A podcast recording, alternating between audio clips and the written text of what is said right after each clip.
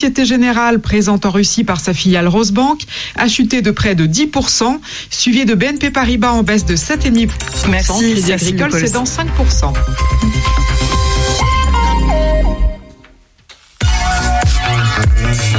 Radio G. 101.5 FM.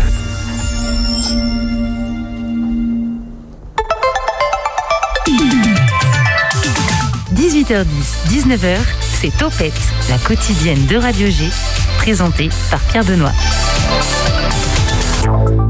Lundi 28 février 2022 à l'écoute du 101.5 FM pour le magazine des actualités locales et culturelles. Magazine radio qui donne la parole aux locales, aux personnes et aux structures qui participent à son agitation culturelle. Magazine un peu enrhumé ce soir, je m'en excuse par avance si ça s'entend. Rassurez-vous, gel hydroalcoolique et autotest sont là juste à côté de moi, mais surtout aussi Julien. Bonsoir Julien. Bonsoir PV. C'est toi mon gel hydroalcoolique ce soir. C'est vrai?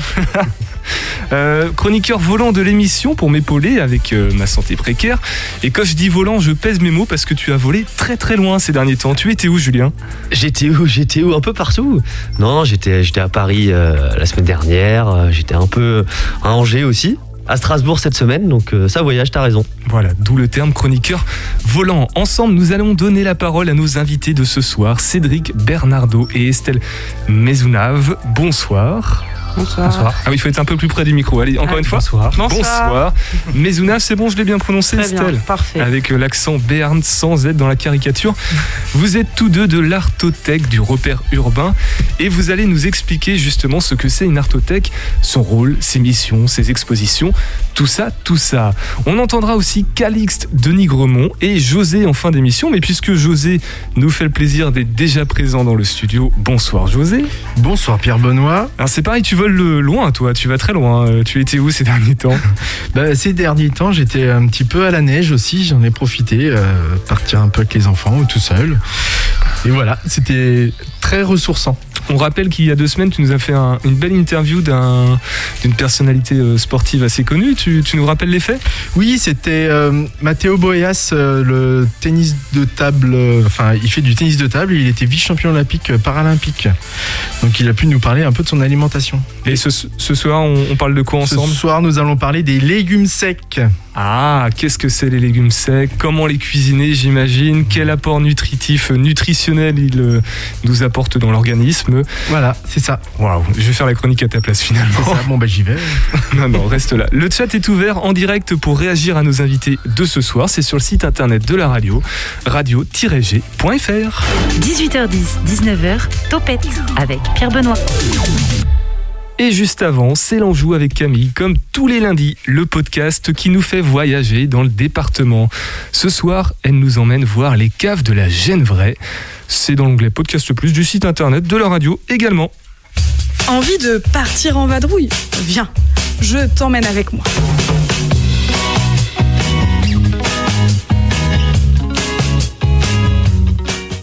Aujourd'hui, nous allions plaisir gustatif et visite touristique. Ça te dit?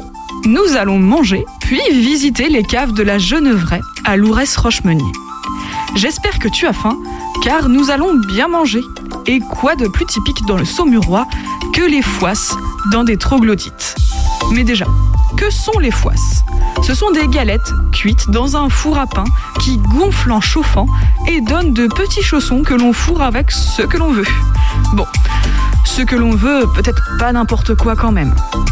La tradition en Anjou, c'est de les manger dans un premier temps avec des champignons, puis de la rillette, des rios, des mogettes et du fromage.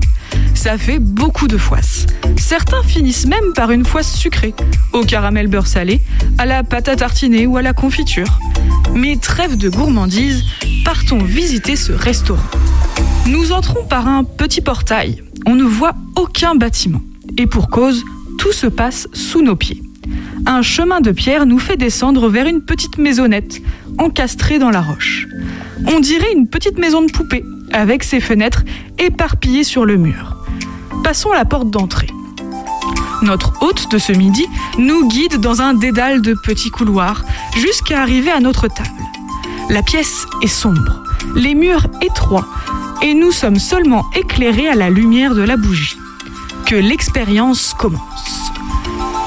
Après une première foisse déjà garnie de champignons, c'est parti pour une farandole de petits pains chauds, de rillettes, de rio et autres spécialités angevines extrêmement peu caloriques. Le tout arrosé d'un verre de coteau du Léon, puis d'une bouteille d'Anjou rouge. Une pause s'impose. Notre serveuse nous propose de nous guider dans les sinueux couloirs du restaurant Troglodyte. Elle nous mène tout d'abord au four à pain, encastré dans la roche, puis nous laisse déambuler dans différentes pièces, fléchées pour éviter que nous nous égarions. Des objets anciens et des meubles d'époque nous font nous souvenir que des angevins habitaient ici. Cette petite marche digestive nous aura permis d'apprécier un dessert un peu plus light, une tarte aux poires ou une salade de fruits. Un dernier café et nous voilà remontés à la surface. Ce qui est atypique ici, c'est que c'est aussi un hôtel. C'est un beau cadeau pour des amis ne connaissant pas les troglodytes ou pour soi et se ressourcer dans un endroit calme et recueillant. Pas encore rassasié À Lourès-Rochemeunier, tu pourras visiter tout le village troglodytique en te promenant dans les ruelles et partir à la découverte d'un site exceptionnel. Deux anciennes fermes troglodytiques avec leurs pièces d'habitation et leurs dépendances. Et nous, on se retrouve très vite pour de nouvelles explorations angevines. Bisous Et quand elle dit très vite, Camille, elle veut dire lundi prochain dans cette même émission aux alentours de 18h10. Si vous voulez réécouter tous les podcasts qu'elle a fait depuis le début de l'année, c'est sur le site internet de la radio, rubrique Podcast Plus. Savez-vous ce qu'est une artothèque? Non? Eh bien la réponse, juste là. L'invité de Topette sur Radio G. Et oui, ça tease dans cette émission. Par contre, je viens de jeter ma feuille avec vos prénoms dessus, donc je vais juste me pencher pour la. Cédric Bernardo et Estelle Maisonnave ce soir avec nous. Alors respectivement médiateur culturel et assistante de direction euh, de l'Artothèque d'Angers, située au, au rue, le repère urbain 35 boulevard du René. Le nouveau partenaire de l'émission, une fois par mois, tous les derniers lundis du mois. Vous le, vous ne l'apprenez pas, vous le saviez, euh, Cédric? Qu'on allait venir parler Oui. de l'artothèque Oui, tout à fait. Alors justement, avant de s'intéresser à, à ce que c'est une artothèque et à ce que fait une artothèque, euh, vos rôles à vous précisément, ça consiste en quoi? Cédric, tu avais la parole Eh bien, alors euh, je suis médiateur culturel, c'est-à-dire que je suis chargé, avec une autre collègue qui n'est pas là ce soir, de mettre en place les actions de médiation euh, auprès du public, en fonction des expositions que nous présentons, en fonction de la collection que nous prêtons à notre public. Euh, différents types de, de médiation euh, pour adultes, pour enfants, euh, pour public spécifique, et puis aussi des supports écrits de médiation euh, lorsque nous ne sommes pas disponibles pour que le public puisse avoir accès à une information sur euh, les œuvres qu'on propose. Un travail fourni, bien rempli du coup. euh, De quoi, Exactement. de quoi s'occuper Même question pour toi Estelle. Ton Ah. rôle, c'est quoi précisément Alors moi je suis arrivée il n'y a pas très longtemps à l'Artothèque, mais je m'occupe un peu euh, de missions très transversales. Euh, ça peut être autant assister Lodi Derval, donc notre responsable de l'Artothèque, euh, pour le suivi des expositions, des résidences, de toutes les actions qu'on vous racontera tout à l'heure, mais aussi de la communication et, et tout ça. Qu'on racontera tout à l'heure et même dans, Exactement, dans, garde le suspense. dans, dans pas si longtemps que ça, on va en dévoiler euh, petit à petit euh, dans quelques instants. Euh, Julien, artothèque, ça t'évoque quoi euh, comme, comme terme tu, Je suis sûr que tu as au moins deux mots, deux Ça- parties de mots Ça là-dedans. m'évoque l'art, forcément. Oui. Et euh, dans Artothèque, il y a aussi la, la partie tech, donc, qu'on peut retrouver dans dans d'autres mots, je crois. Donc, euh, Comme dans médiathèque. comme dans médiathèque, par exemple, dans bibliothèque. Donc, c'est une racine commune. Ludothèque aussi, en rapport avec les jeux. Donc voilà, ça m'évoque un peu, un petit peu tout ça. Bon, on pense deviner euh, ce qu'est une artothèque du coup, mais il est peut-être plus sage de laisser les professionnels définir le mot, Cédric.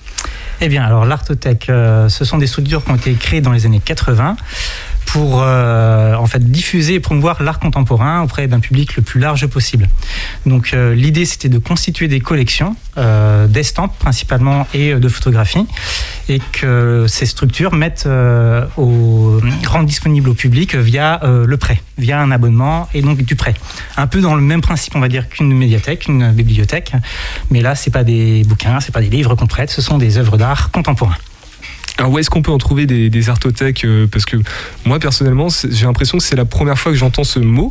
Euh, est-ce que c'est le fait d'être euh, près d'une grande ville ou dans une, grosse agglomération qui, qui permet d'avoir une artothèque ou on peut en trouver partout? Pas forcément, il y en a très peu en fait euh, sur le territoire français. Il y en a une trentaine à peu près, en tout cas qui fonctionnent comme celle d'Angers, euh, qui ont une charte de fonctionnement, on va dire. Euh, donc, euh, et c'est pas forcément dans les grandes villes. Il n'y en a pas à Paris, il n'y en a pas à Marseille. Vous en avez donc une ici à Angers, qui est une artothèque historique, qui a été créée en 84. Donc c'est une des premières à avoir été créée. D'où un fonds assez conséquent d'œuvres. Vous en avez d'autres en Bretagne, à La Roche-sur-Yon. voilà, c'est pas forcément dans des grosses agglomérations, c'est pas systématique. Est-ce qu'on sait euh, combien il y en a à peu près en France? Et Ah, Question piège. Non mais dans, l'idée, piège. Alors, Estelle. Bah déjà, il y en a une trentaine, comme on a dit tout à l'heure, comme sur le même modèle que l'artothèque d'Angers. Après, on- ça serait difficile de quantifier parce qu'il y a des artothèques associatives. euh, c'est- Vas-y Julien. Est-ce qu'on peut l'expliquer justement, ce- le, le fait qu'il n'y ait pas forcément des artothèques dans les plus grandes villes de France? Ça s'explique au niveau de la, la politique qui a été faite de, de créer des artothèques dans, dans des plus petites villes, par exemple? Alors, en, en fait, dans les années 80, euh, c'est l'État qui a décidé de mettre ça en place. En fait, l'État français reprend une idée euh, qui vient d'Allemagne, euh, début du XXe siècle. Donc, ça passe à la moulinette justement de, de, de l'État français, le ministère de la Culture, et qui va proposer en fait des dépôts d'œuvres et des euh, et, et, euh, en fait des budgets au départ euh, aux collectivités ter- territoriales qui souhaitent mettre ça en place. Donc, toutes sont pas forcément intéressées. Euh, et puis euh, ensuite, eh bien, une, fo- une fois que les artothèques sont mises en place par ces collectivités territoriales, le- l'État va se désengager et, et il n'y aura plus forcément de fonds, de dépôts d'œuvres pour alimenter de nouvelles structures, enfin de nouvelles collectivités qui voudraient mettre en place ces structures. Alors là, on parle de, de l'histoire comme ça s'est passé ou de, l'évolution encore actuelle C'est que la, la création est décidée par le ministère de la Culture, par exemple, et que non, non. Du tout. Euh, en fait, euh, la création, ce sont vraiment les collectivités euh, territoriales qui mettent ça en place, soit des municipalités, soit des départements, des régions. Enfin, c'est assez ouvert. Euh, mais euh, en effet, ça dépend en fait des volontés politiques de mettre en place ces structures-là. Ça a un coût, mais ça aussi, ça participe à la- au dynamisme culturel d'une ville. Angers est bien contente aujourd'hui d'avoir cette structure-là parce que ça rayonne au-delà même des frontières de la ville, ce type de structure. Et la ville n'a pas l'intention de, de la lâcher, son artothèque, hein. en tout cas pas pour le moment, ça c'est clair et Euh, justement, Angers, elle est mise en lien avec les, services patrimoine et archives de la ville, enfin mise en lien en tout cas physiquement, puisque ce sont les mêmes, euh, les mêmes locaux, le même lieu, le repère urbain, 35 boulevard du Roi-René, je rappelle. Euh, en quoi cette proximité, elle est pertinente selon vous, euh, Estelle? Bah, Pour nous, on travaille vraiment avec euh, plusieurs services, que ce soit avec Angers Patrimoine ou nos voisins, les archives patrimoniales. On peut organiser des expositions en partenariat avec eux. Euh, les médiations, Cédric est amené aussi à travailler avec l'équipe des médiateurs des autres services. Il y a plusieurs actions qui sont menées avec les différents services et ça crée aussi une richesse et des opportunités aussi de nous diversifier et de faire une nouvelle offre les Angevins, mais aussi euh, les publics euh, extérieurs de la ville. J'ai une petite question pour euh, José. Euh, tu savais ce que c'était une artothèque? Est-ce que tu Euh, non, je découvre ce soir euh, que ça existait. Et j'ai une question. Euh, du coup, c'est quel type d'œuvre en fait que vous que vous proposez? On lui répond maintenant ou alors on attend un petit peu Vous nous dites, à vous de choisir. On peut Bah. leur répondre maintenant. On va donner un petit élément de réponse, vas-y. Maintenant Un tout petit élément et puis on va. Alors on peut retrouver des estampes, euh, des, donc euh, c'est des techniques d'impression, des œuvres uniques, euh, du dessin, euh, mais notamment de la photographie aussi, qui est plus orientée sur le paysage ou le land art. D'accord, ok, merci. Le land art. Comment le service s'organise dans une artothèque euh, le... Puisque, si j'ai bien compris, les missions, c'est sensibiliser à l'art contemporain, diffuser, soutenir la création, conserver et documenter. Comment vous organisez concrètement pour assurer ces, ces missions-là euh, à Angers? Cédric Il y a vous- une équipe de 5 actuellement. Euh, donc la responsable de l'artothèque, euh, donc euh, deux médiateurs culturels,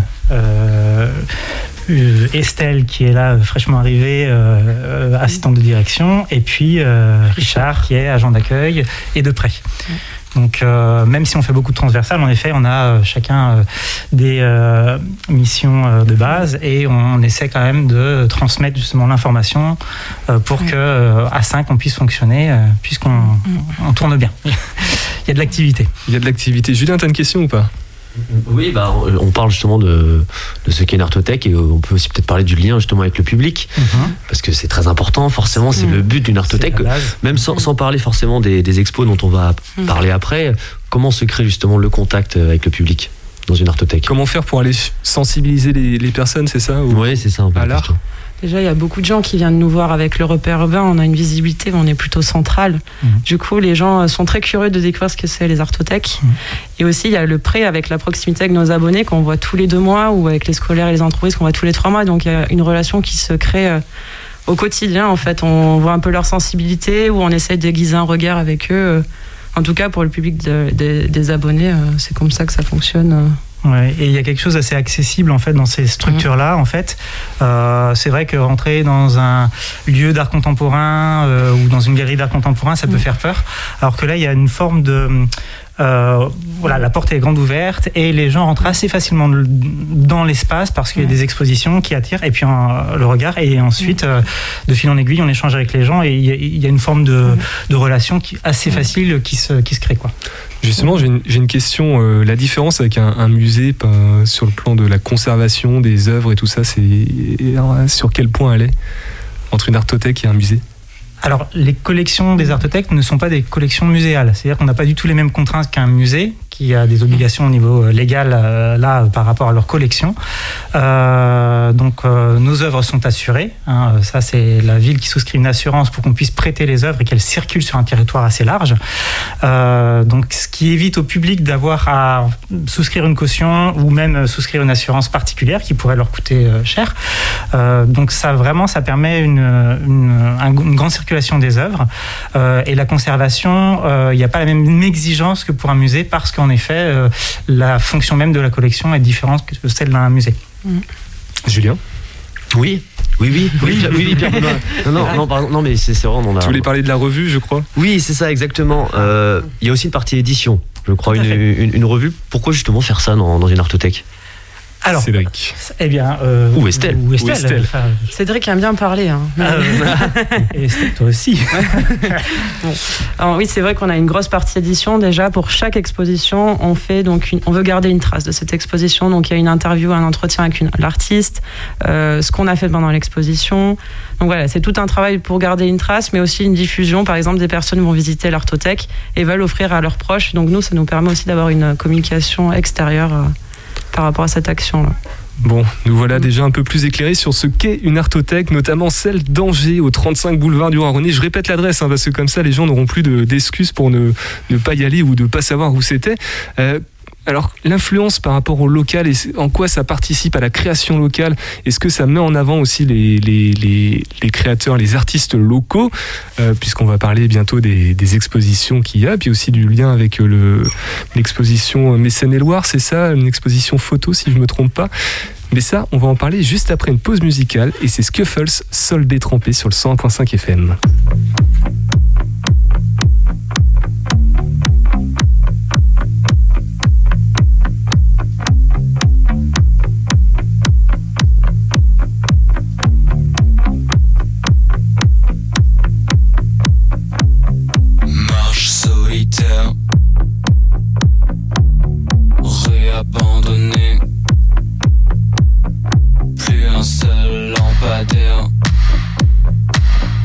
Pour venir me déranger. Et le bruit des sirènes sonne loin comme un clocher. Et le sol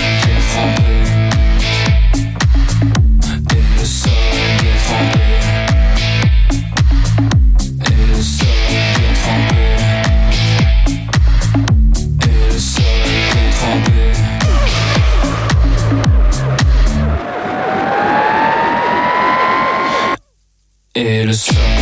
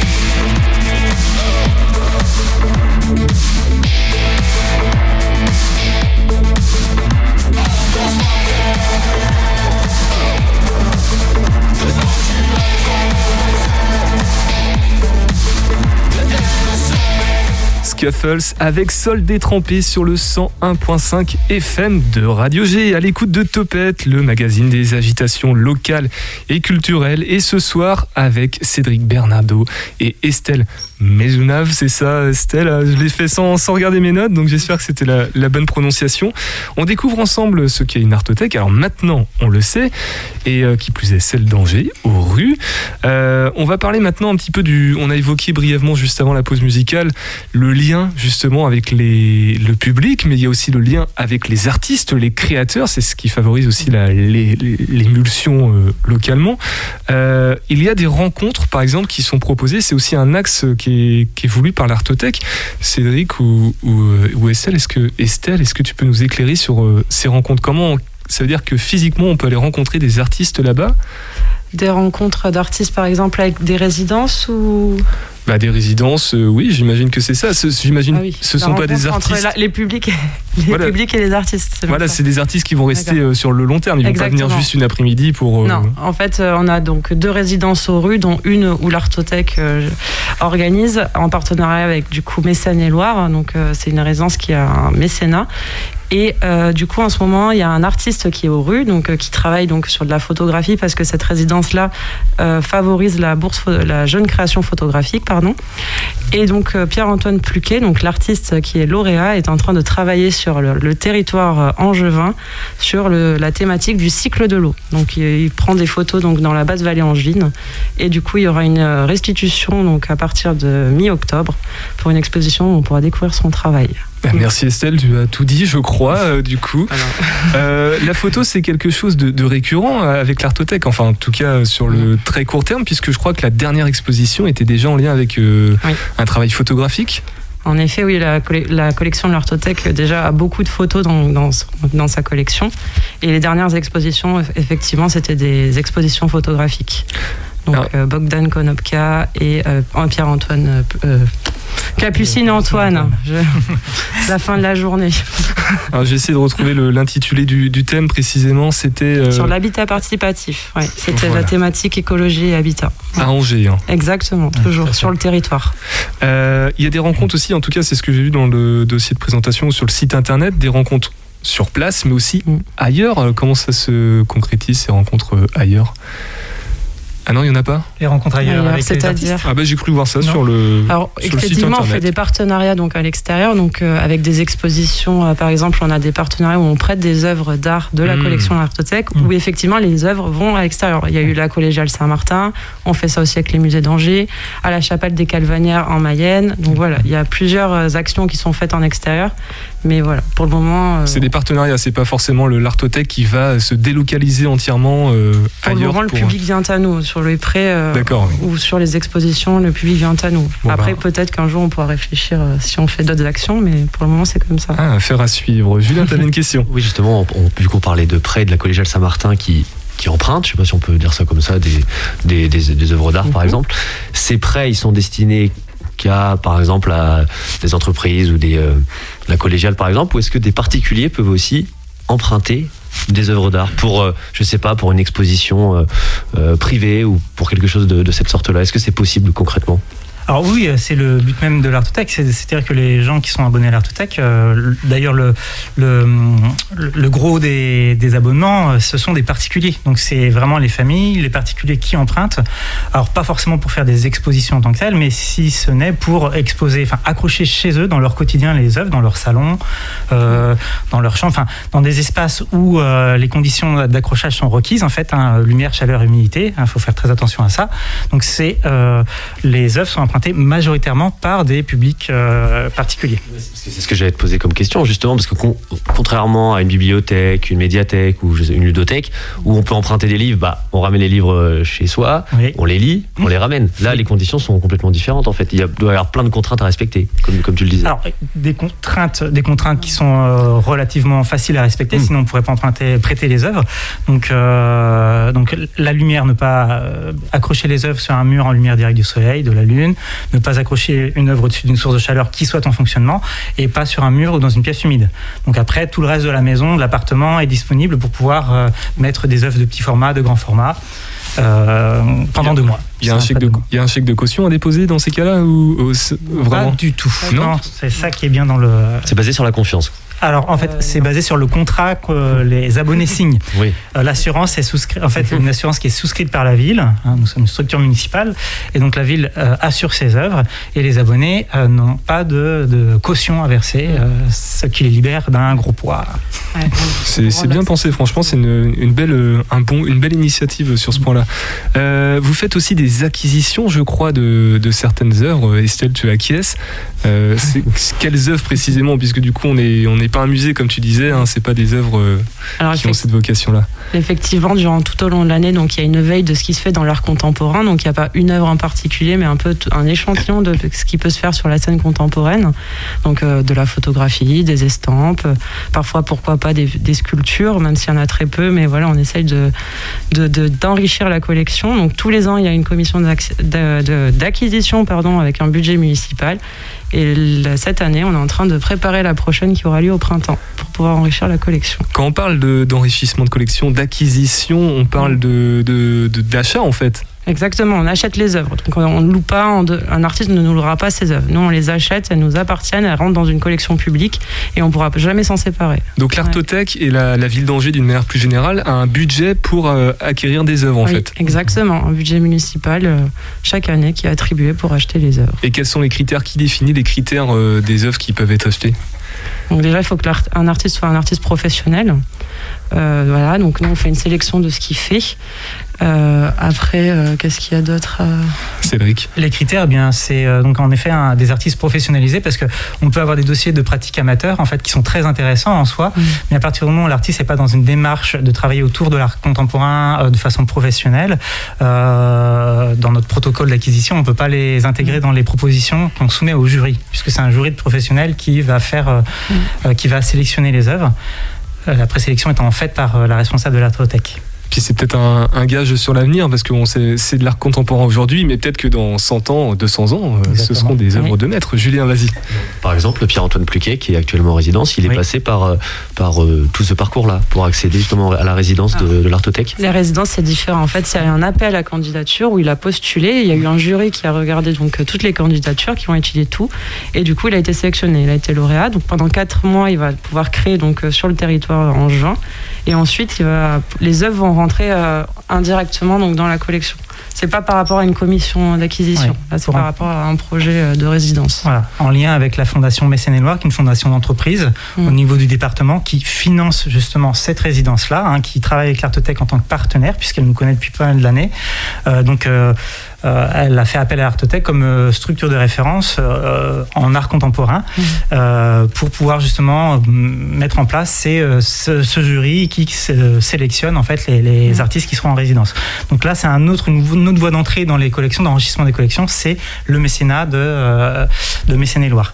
Et il y a les acquisitions, le budget d'acquisition, qui est une autre chose en effet pour euh, Oui. enrichir la collection. J'aimerais qu'on parle maintenant de l'ADRA. C'est un réseau. Il y a aussi le pôle art visuel des, des Pays de la Loire. C'est qu'est-ce que c'est euh, Qu'est-ce que ce sont ces deux choses-là, euh, Cédric Alors, Cédric. euh, l'ADRA, l'ADRA, c'est l'association de développement et de recherche des artothèques. Donc, c'est une structure qui a été créée au tout début, euh, bah, au moment de la création dans les années 80 des artothèques. Donc, c'était des responsables d'artothèques qui étaient présidents, coprésidents et qui géraient ça. C'était pour mutualiser un peu les, la réflexion, pas forcément les moyens, mais la réflexion sur comment développer et quelles actions faire. Et cette cette association-là a été euh, redynamisée euh, il y a quelques années maintenant euh, avec les nouveaux responsables d'Artothèque. Euh, D'ailleurs, Elodie Derval, qui est responsable d'Artothèque d'Angers, est coprésidente de l'association INDRA. Et donc là, il y a un travail notamment avec le ministère de la Culture, justement pour revaloriser un peu les, les artothèques, leurs collections et leurs actions.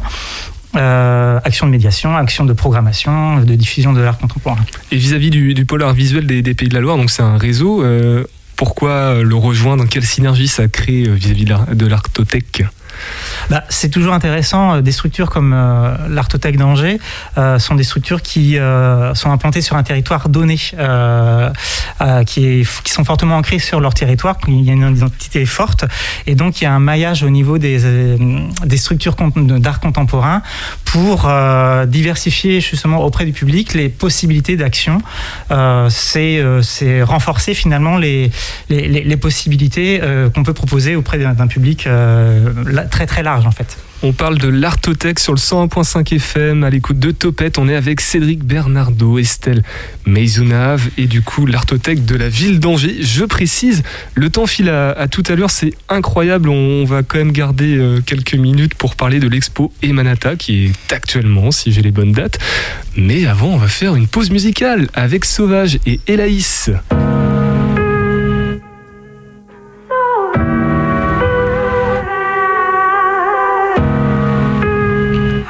To the low universe.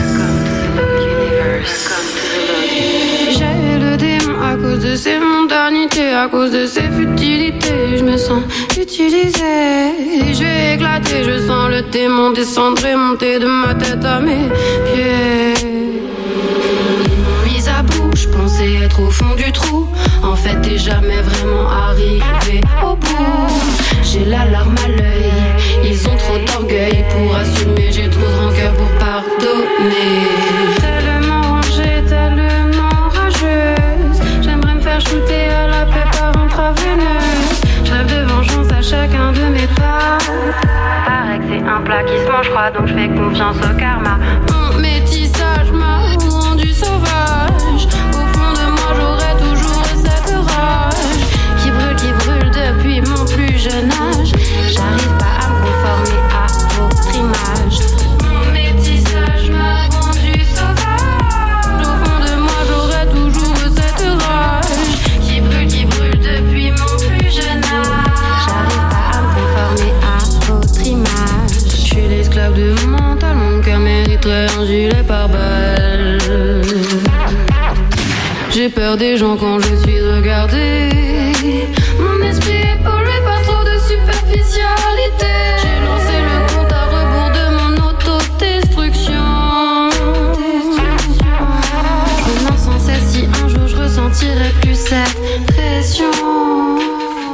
Sur le 101.5 FM avec son titre Sauvage et mon petit doigt me dit qu'elle passera bientôt dans Topette. J'en suis même quasiment certain. Dans quelques instants, Calixte avec son billet indépendantiste avec euh, Ouest France. Tous les samedis dans Ouest France et tous les lundis dans Topette. Et puis là, on le promet depuis le début de l'émission, donc on va en parler. On va parler de l'exposition Emanata qui a lieu. Alors c'est pas tout à fait en ce moment. J'ai un petit peu menti puisque c'est à partir du 1er mars, donc de demain, Julien. T'étais pas loin quand même, ça démarre demain. On l'a dit, l'expo Emanata donc démarre demain aux rues, au repère urbain à Angers. On en parle maintenant avec vous, Cédric et Estelle. L'expo Emanata, tout simplement, qu'est-ce que c'est? Cédric ou Estelle? Comme vous voulez. C'est Estelle. C'est Cédric. C'est Cédric, c'est Estelle. Ça arrive très souvent ça. Euh, alors l'expo Emanata, c'est en lien avec le CNAP, le Centre national des arts plastiques, euh, qui est une antenne du ministère de la Culture et qui justement depuis quelques années s'est intéressé à nouveau sur ces petites artothèques qui avaient été créées dans les années 80 et qui euh, via une commande publique au niveau national, euh, passée auprès des artistes, euh, permet de euh, et via une thématique euh, permet de, euh, de de fournir les artothèques avec des réalisations euh, autour de enfin voilà de, des estampes en fait. Les estampes, donc, c'est des techniques d'impression, gravure, sérigraphie, lithographie. Donc, pour Emanata, en fait, euh, la thématique, c'était autour de la bande dessinée, des codes graphiques de la bande dessinée. C'est comment les artistes contemporains se réapproprient ces codes graphiques-là et créent des œuvres d'art contemporain. Quel est le dialogue entre la bande dessinée et euh, l'art contemporain? Tu dis bien bande dessinée, hein, j'ai pas. Bande dessinée, oui. Bande fait. dessinée, parce que juste après, en fait, il y a la case de Seb à 19h. Ah. Et c'est dommage qu'on soit à la jauge maximale parce aurait été très intéressé euh, pour euh, discuter de ça. J'espère qu'il nous écoute et s'il nous écoute, qu'il ira voir euh, cette exposition, ça, ça peut l'intéresser. Oui, il l'affirme là-bas. Il affirme, il dit oui d'après la, de la fenêtre. Alors, intéressons-nous au, au mot, Ouais. spécialement Emanata. Qu'est-ce que ça signifie con- concrètement? Ça a une.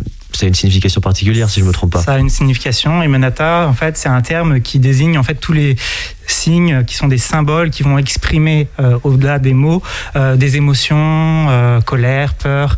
Voilà, c'est ces petits signes qu'on voit des gribouillis, des têtes de cochon.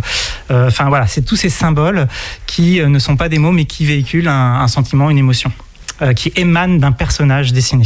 Emanata. Et, et justement, pourquoi, pourquoi avoir choisi ce sujet? Ce sujet, il a vu le jour comment C'est parce que, euh, avec ce que tu disais tout à l'heure, par rapport au, au Centre national des arts plastiques Alors, le, voilà, euh, le CNAP, en fait, il travaille en partenariat avec l'ADRA, donc l'association de- des artothèques. Euh, et puis. Euh, de la BD à Angoulême. Exactement. Mm. Pour là mettre en place cette, cette thématique-là, cette année. Donc il y a 12 artistes qui ont été euh, sélectionnés et 12 heures qui vont intégrer euh, pour chaque artothèque euh, donc le fond à la fin de l'exposition. Est-ce qu'on les cite ces artistes ou 12 ça fait beaucoup 12 ça On- fait beaucoup, mais on a le on livret là sous on peut les en- yeux. On peut, en- on peut en citer quelques-uns après. On peut en citer quelques-uns. Il y a, il y a souvent une tête d'affiche, non Euh, Non, c'est pas comme- Alors il y a plusieurs grands noms, mais c'est c'est assez diversifié quand même. euh, dans les grands noms, ouais, vas-y. Vas-y euh, Estelle. Bon, bah, Il y a Stéphane Blanquet, Loulou Picasso, Pierre Lapolice. euh, Philippe Dupuis aussi. oui, Un petit peu plus près du micro, Estelle, pour Pardon, entendre bien les noms. euh. euh, Jérôme Dubois, donc euh, Stéphane Blanquet, si vous l'avez pas entendu tout à l'heure. euh, voilà, il y a quand même des grands noms. euh, J'ai entendu Loulou Picasso. Loulou Mmh. Est-ce Picasso. que est-ce que c'est un, c'est un pseudo ou C'est un pseudo. Un pseudo, ouais. Pas de rapport avec Pablo. Pas euh, aucun. Aucun. Donc Emanata, donc des bandes dessinées, on l'a dit, Ouais. qui, qui devraient susciter des émotions. Pour le spectateur aussi, j'imagine. Quel type d'émotion il y, en a, il y en a plein. Alors ça, c'est euh, Ah. le spectateur et le public qui euh, répond à cette question-là, parce qu'on n'est pas dépositaire de ce que ressentent les gens. Et c'est ça qui est intéressant, c'est que pour une même image une même œuvre, euh, eh bien, euh, les réactions sont différentes en fonction de qui on est, de, de son propre vocabulaire intérieur. Alors on l'a dit, c'est une exposition qui démarre demain Oui, et jusqu'à Jusqu'au quand 28 c'est- mai. Jusqu'au 28 mai. Donc les, les gens ont finalement deux mois et demi pour euh, même quasiment trois mois pour aller voir cette expo. Est-ce qu'on peut faire un petit point peut-être sur les sur les tarifs? Il y a un tarif pour rentrer, c'est gratuit? Entrée libre, c'est gratuit. L'entrée aux rues repères urbains, que Mm. ce soit euh, Angers Patrimoine ou l'Artothèque, eh bien, c'est euh, libre d'accès. Voilà. Eh ben, merci beaucoup, Cédric Estelle, pour euh, cette partie sur l'expo Emanata. Ah, Je laisse la parole à nouveau à Pierre Benoît. Eh ben, je vais continuer sur les infos pratiques très rapidement. Euh, où est-ce qu'on peut vous retrouver d'une manière générale? Le site internet, tout simplement, où il y a des réseaux sociaux peut-être qui sont actifs? Mm. Je crois que le rue, d'une manière générale, est actif. C'est Estelle qui s'y colle. Vas-y, Estelle. Alors du coup, effectivement, on est sur les, donc, le site internet des musées d'Angers et les réseaux sociaux donc des musées d'Angers et du rue repère urbain sur Instagram, Facebook. Ok, eh ben c'est noté, on relaiera tous les, tous les liens utiles. Merci beaucoup, restez avec nous pour la toute fin de l'émission. José s'impatiente et il va s'impatienter encore un tout petit peu pour sa chronique nutrition sur les légumes secs. Je lis sur sa feuille que ça va être très intéressant. On va juste écouter Calix de Nigremont avec son billet indépendantiste avant et c'est maintenant tout de suite. La cité Plantagenet où le jet paraît des plumes du pan. Le journal Le Monde s'est pris d'une passion soudaine et dévorante pour l'Anjou. Après s'être entiché des Mauges, il y a quelques semaines, c'est aujourd'hui pour Angers que celui que l'on considère toujours comme le journal de référence, comme s'il y avait encore à notre époque un journal de référence, à part bien évidemment celui que vous êtes en train de lire, a une tocade. Tocade toute relative au vu de la condescendance avec laquelle l'article traite la capitale de notre futur État souverain, considérée comme bourgeoise, industriellement pauvre et endormie. Entre deux remarques dédaigneuses, l'on fait état de ce qu'Angers était autrefois berceau de la dynastie Plantagenet. Ce qui me donne matière à enfourcher mon nouveau cheval de bataille, la dépossession de notre patrimoine culturel. Car, même le monde en convient, nous sommes le berceau des Plantagenets. Une honnête famille angevine qui a fait son petit bonhomme de chemin dans l'histoire de l'Europe médiévale avec quelques succès qui l'amèneront notamment à la tête de l'Angleterre. Mais voilà-t-il pas que la Sarthe, oui, vous lisez bien, la Sarthe, entend nous disputer la légitimité de notre plantagenéité. Depuis 2003, avec les motivations touristiques les plus évidentes, Plantagenet, en termes de rayonnement international, est sans doute moins porteur que les 24 heures, mais plus que la Riette. Ce qui a de tout temps été connu sous le nom de Vieux-Mans, la plus délicieuse, je n'en disconviens pas, des cités médiévales aux Renaissance, blotties autour de l'admirable cathédrale Saint-Julien, se fait appeler cité Plantagenet, au prétexte que notre Henri II, le premier de ceux que les Anglais appellent roi angevin, si ça c'est pas une preuve, y serait né. Nous ne jetterons pas la pierre aux avisés monceaux de, comme dans la fable de La Fontaine, se parer des plumes du pan, puisque c'est nous, l'Anjou, qui avons négligé nos intérêts mémoriels. Si nous n'avions abandonné l'héritage culturel des Angevin Kings, c'est chez nous que les touristes étrangers, aux poches remplies de banknotes, se presseraient, au lieu de quoi ils arpentent la cité Plantagenet au Mans. Calix de Nigremont a retrouvé samedi matin dans Ouest France pour son billet indépendantiste ou lundi prochain, ici même dans Topette. C'est bon, il est prêt, il nous prépare ses petits plats, il va nous faire toute la liste des légumes secs bons à consommer.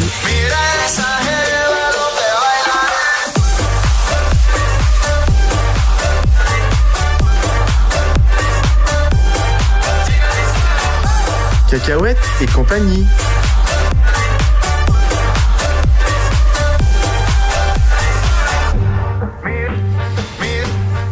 Bonsoir à tous les auditeurs de notre chère radio. Bonsoir sur le plateau. Bonsoir, les micros étaient coupés, tu m'as pris de court. Comme je vous l'ai déjà dit ce soir, je vais vous parler des légumes secs. On aime aussi les appeler les légumineuses.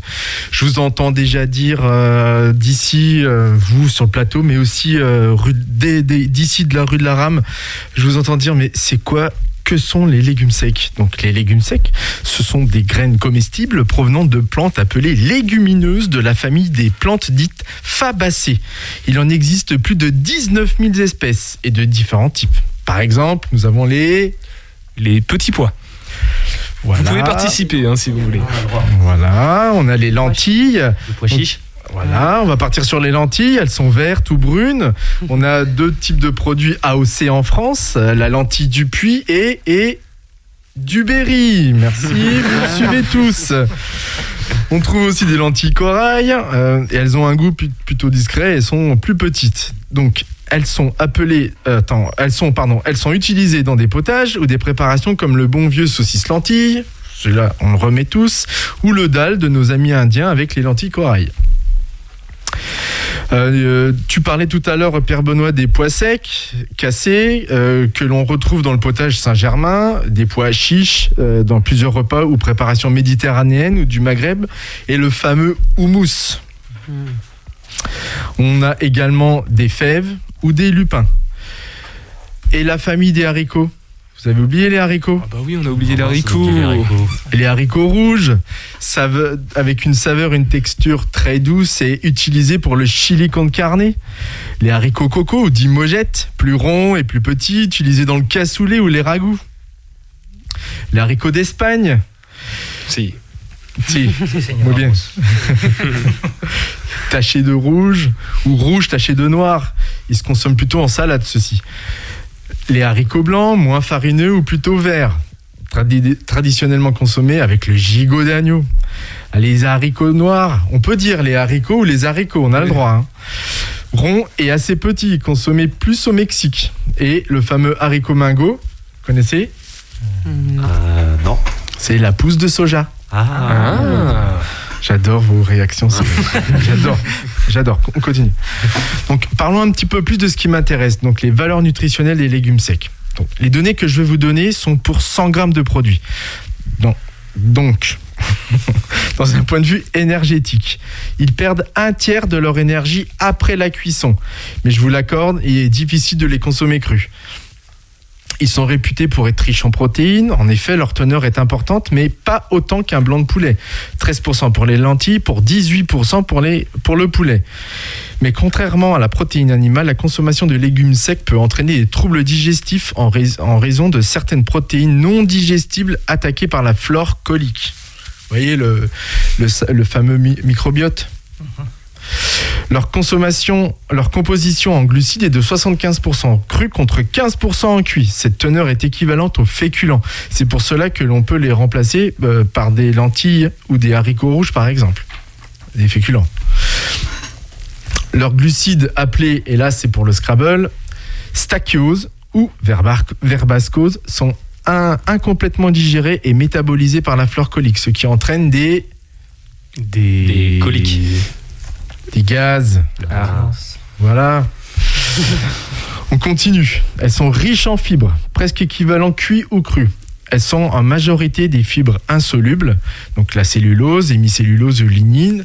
Elles ont un effet laxatif. Elles augmentent l'excrétion des sels biliaires, ce qui prévient les maladies cardiovasculaires. L'excrétion, c'est-à-dire que ça les rejette. Donc, elles épurent également d'éventuels éléments toxiques grâce à leur pouvoir d'accélération du transit. D'un point de vue minéraux, leurs valeurs calciques, potassiques, leurs valeurs en magnésium et en fer sont très intéressantes. Pour les vitamines, la teneur en vitamine B est une particularité de cet, aliment, un peu comme les produits céréaliers. Pour terminer, l'avis du diététicien qui est en moi conseille de les consommer deux à trois fois par semaine, c'est déjà pas mal, pour éviter justement les désagréments digestifs cités plus haut avec les protéines et les glucides. Mais leur teneur en fibres est intéressante, donc allez-y. Je conseille également de les consommer avec un produit céréalier, car leurs protéines sont complémentaires pour notre organisme. Enfin, leur teneur en stérols végétaux. J'avais fait plutôt euh, dans la saison une petite chronique sur euh, On s'en souvient, ces oui. produits-là. On s'était un peu tous endormis. non, non, non. Donc, les stérols végétaux participent à la prévention des maladies cardiovasculaires. Voilà, j'espère vous avoir apporté à vous sur le plateau et à nos auditeurs de Radio G des connaissances supplémentaires au sujet des légumes secs. Bah oui, surtout des, des bons pratiques, enfin des, des- des choses intéressantes, puisque qu'est-ce que t'as dit, là, la dernière phrase? Stérols végétaux? Ouais, qui, qui, euh, participe à éviter des, des La- choses la graves. quand prévention même. des maladies cardiovasculaires. Bah voilà, la- la- la- la- l'alimentation c'est quand même euh, le béaba de la- d'une bonne santé. Vous mangez bien ou pas autour de la table euh, Julien, tu. Euh, moi, je, je suis un, je suis un peu jeune, donc je fais malheureusement partie de la catégorie de personnes. C'est marrant, on entend kebab quand tu dis ça. Non, non, alors j'aime pas le kebab, figure-toi. Je suis D'accord. pas très kebab, mais tout ce qui est burger, ouais, ça m'arrive. de- des, des pizzas, j'en mange un peu. Ah, les pizzas, toi Estelle, ça va tu, On essaye tu manges plutôt bien T'essaies de manger varié? Le plus possible, oui, j'essaye. Et Cédric, On mange on, très bien. On mange très bien. José, je ne pose pas la question Parfait, puisque j'imagine que c'est irréprochable. Et moi, euh, ça dépend. Je suis un petit peu entre vous tous là, je pense. Euh, merci beaucoup, José. On te retrouve dans deux semaines. Du coup, dans quelques instants, c'est Seb de la case de Seb qui peut rentrer s'il veut. Il va rentrer. Merci beaucoup, Estelle et j'allais dire Charles, mais pas du tout, Cédric. De la part de l'Artothèque, vous revenez quand vous voulez. Le mois prochain, c'est toujours le rue. Alors, je sais pas si ce sera vous. Ce sera peut-être en fonction de vos actualités. Euh, peut-être un nul, un dernier mot à véhiculer à nos auditeurs auditrices ou pas bafouille. Ben, on vous attend à l'Artothèque. Nous, on, est- on sera ravis de vous accueillir du mardi donc, euh, au samedi de 12h30 à 18h pour suivre notre actualité ou nous rencontrer. Eh ben, le message est passé. Merci beaucoup et j'espère à bientôt. Merci Julien aussi, à bientôt aussi. Eh ben merci Pépé, merci. Euh, Seb, tu veux dire un petit mot ou pas pour annoncer euh, tes invités qui arrivent ou, ou pas? Ou tu laisses la surprise? On laisse la surprise. On laisse la surprise. Bon bah prenez soin de vous. Vous êtes avec la case de Seb jusqu'à 20h dans quelques instants. Nous on se voit demain. Enfin on s'entend demain. À topette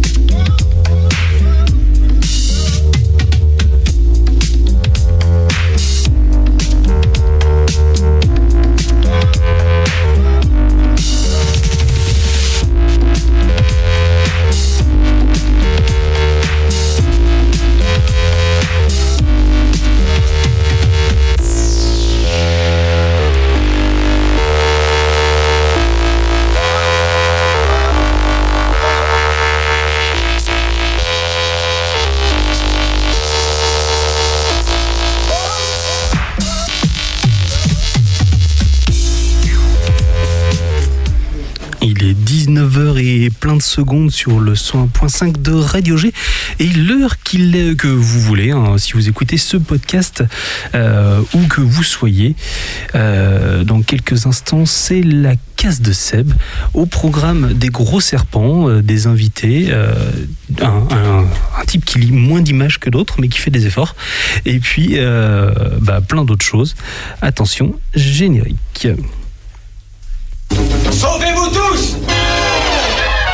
Urgente. Batman au micro. Avis à tous nos amis. Message extrêmement important. C'est capital. C'est palpitant. Assez de superlatifs, Batman. Et venons-en au fait.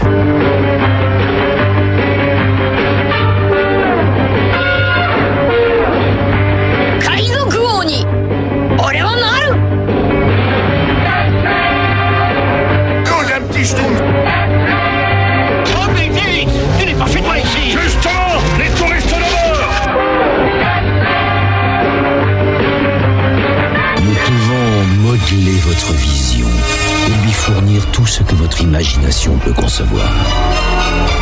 Nous contrôlerons tout ce que vous allez voir. tout ce que vous allez voir et entendre sur le 101.5 de Radio G. Il est 19h et c'est bien entendu la case de Seb. J'ai pas mon euh, mon j'ai pas mon suivi, donc euh, je fais un petit peu à l'impro. C'est pas grave. Ce soir, j'ai le plaisir euh, d'accueillir une nouvelle fois Luc, Luc d'entre les pages, euh, à qui j'ai de nouveau confié une mission de lire quelque chose qui n'était pas euh, avec que du texte. Et euh, bah, il a accepté encore le challenge. Et j'accueille également Céleste qui va nous parler de son dernier album, euh, Ouroboros, publié aux éditions Soleil. Bienvenue à tous les deux. Salut, Seb. Alors, je vais juste fermer complètement la porte derrière, parce qu'ils font plein de bruit. Et ça fait un petit bruit de fond qui est pas top. Alors, euh, est-ce que tu veux commencer directement, Luc? Eh ben, écoute, le temps que je m'assois, que je reprenne mon souffle, que j'ai fait, puisque c'est moi qui ferme les portes. euh, bah, Alors, écoute, ceux qui connaissent pas la, la radio, en fait, on enchaîne les émissions les unes à la, cause- à la suite des autres. Il n'y a pas plein de petits studios où on se passe Non. la balle. Donc, des fois, c'est un peu challengeant et euh, c'est un peu sportif. c'est un peu sportif, mais on s'y fait. C'est toute la convivialité de, de Radio G, un seul studio, on le partage et c'est très bien. C'est ça, c'est clair. Alors, de quoi tu nous parles ce soir, euh, Luc Bah écoute, euh, je te parle. J'avais deux, deux, deux propositions. euh, deux propositions. J'avais une chronique. Donc, tu m'as donné un.